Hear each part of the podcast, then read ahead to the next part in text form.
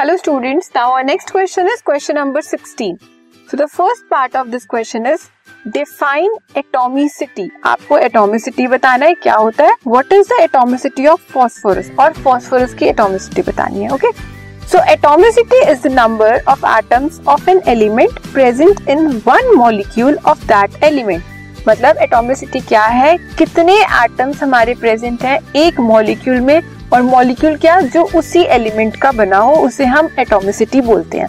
For example there are two atoms of hydrogen present in H two molecule हमारा H2 molecule है। H2 मतलब दो hydrogen के atom से मिलके वो मॉलिक्यूल बना है। तो हमारी एटोमिसिटी कितनी होगी एच टू की? टू ठीक है? Same phosphorus the number of atoms present in a molecule of phosphorus are four so the atomicity of phosphorus is four आपने देखा होगा कि हम P4 लिखते हैं। मतलब जो हमारा फॉस्फोरस है, वो कैसे एग्जिस्ट करता है? फॉस्फोरस का मॉलिक्यूल P4 की टर्म्स में। तो इसकी एटोमिसिटी कितनी होगी? फोर क्योंकि फोर फॉस्फोरस के एटम्स हैं। इस तरह से अरेंज होते हैं ये। ये फॉस्फोरस के एटम्स हैं। ठीक है? तो ये एटोमिसिटी होगी। अब H2 आपने देख लिया सेम O2 अगर O2 को लो तो इसकी भी दो है। N2 को लो। N ट्रिपल बॉन्ड N होता है ना? तो इसकी भी एटोमिसिटी कितनी होगी? ठीक है? तो ये है एटोमिसिटी अब आगे देखते हैं। Which postulate of Dalton's atomic theory is the result of the law of conservation of mass. हमने डाल्टन एटॉमिक थ्योरी पढ़ी है। डाल्टन ने कुछ हमें पोस्टुलेट दिए थे किसके बारे में? एटम के बारे में। तो अब उन्होंने ये बोला है कि कौन सा पोस्टुलेट ऐसा है डाल्टन का जो इसको, इस लॉ को the law of conservation of mass वाले लॉ को डिफाइन करता है।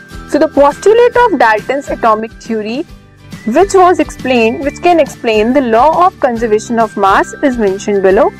Atoms cannot be subdivided, created, or destroyed. जो हमारे एटम्स हैं, ना तो आप उसे क्रिएट कर सकते हो, ना डिस्ट्रॉय कर सकते हो, और ना उसे डिवाइड कर सकते हो। क्यों? क्योंकि एटम ऑलरेडी ही स्मॉलेस्ट यूनिट है। In chemical reaction atoms are combined separated और रीअरेंज्ड अच्छा आपको पता है law of conservation of mass क्या कहता है? Mass of reactant is equal to the mass of product तो इसमें क्या हुआ? एक रिएक्शन है किसी दो रिएक्टेंट्स के साथ, उसके बाद आपको कोई प्रोडक्ट मिले दो।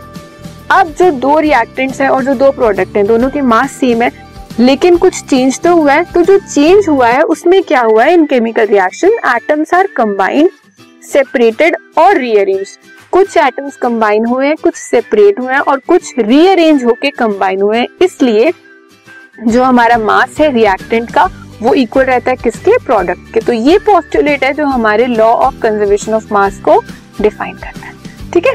Next is part C what do you understand by the statement relative atomic mass of sulphur is 32 आपको ये बताना है relative atomic mass of third sulphur is 32 की क्या स्टेटमेंट इसका मतलब क्या है? So the relative atomic mass of sulphur is 32 हमें पता है कि सल्फ़र का मास कितना होता है? 32 लेकिन रिलेटिव एटॉमिक मास इज़ 32 का क्या मतलब है?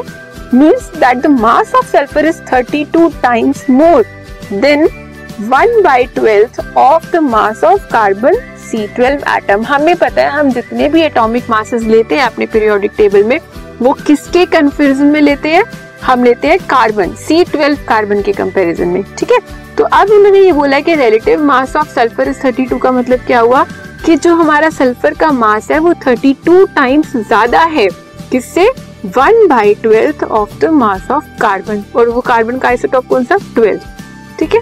तो ये हो गया हमारा रिलेटिव मास ऑफ़ सल्फ़र अब हमें ये बताना है how many atoms are present in the molecule of H NO three atomicity पूछी है उन्होंने, जब हमारा एच टू था तो दो थे, अब यहाँ पे एच एनओ थ्री है मतलब one atom of hydrogen one atom of nitrogen and three atom of oxygen ये हो गया ना? So one plus one plus three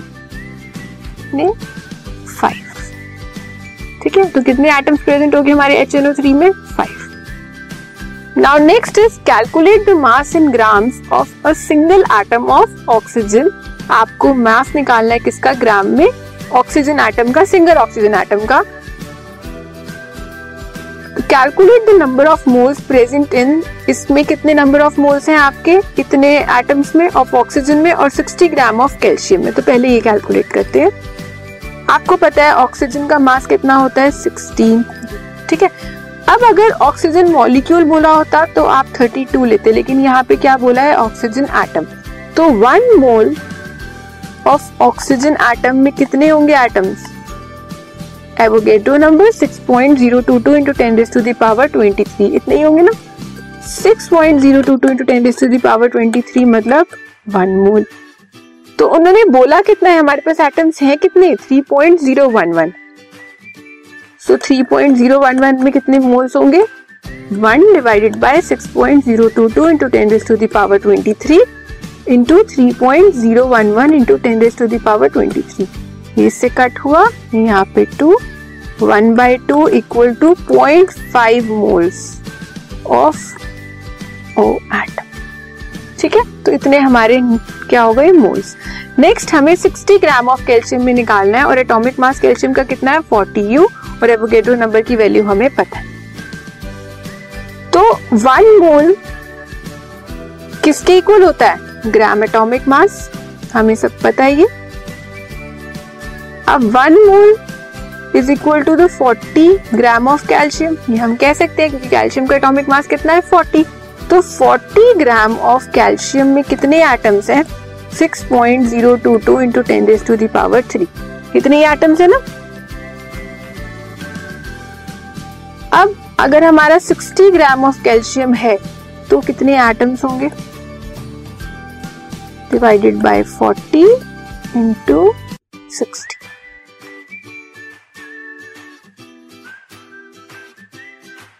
आप यहाँ से इसे कैलकुलेट करेंगे। Two three three point zero one one multiply किया। Nine point zero three three into ten raise to power three atoms ये किसमें है? सिक्सटी ग्राम ऑफ़ कैल्शियम ठीक है? तो ये था हमारा क्वेश्चन नंबर सेवनटीन एक बार फिर से देखते हैं. सिक्सटीन आपको एटोमिसिटी बतानी है. एटोमिसिटी की डेफिनेशन बताई आपने. उसके बाद आपसे पूछा है डाल्टन एटॉमिक थ्योरी का पोस्टुलेट जिससे आप law of conservation of mass को डिफाइन कर सकते हो. नेक्स्ट में आपको ये बताना था कि relative atomic mass of sulphur is 32 का मतलब क्या है? इसको डिफाइन करना था. नेक्स्ट आपने एच एन ओ थ्री में बताया कि हमारे कितने एटम्स प्रेजेंट है?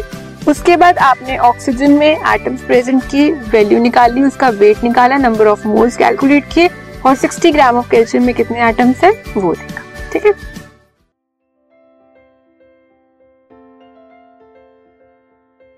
This podcast is brought you by Hubhopper Shiksha Abhiyan अगर आपको ये पॉडकास्ट पसंद आया तो प्लीज़ लाइक शेयर और सब्सक्राइब करें और वीडियो क्लासेस के लिए शिक्षा अभियान के यूट्यूब चैनल पर जाएँ।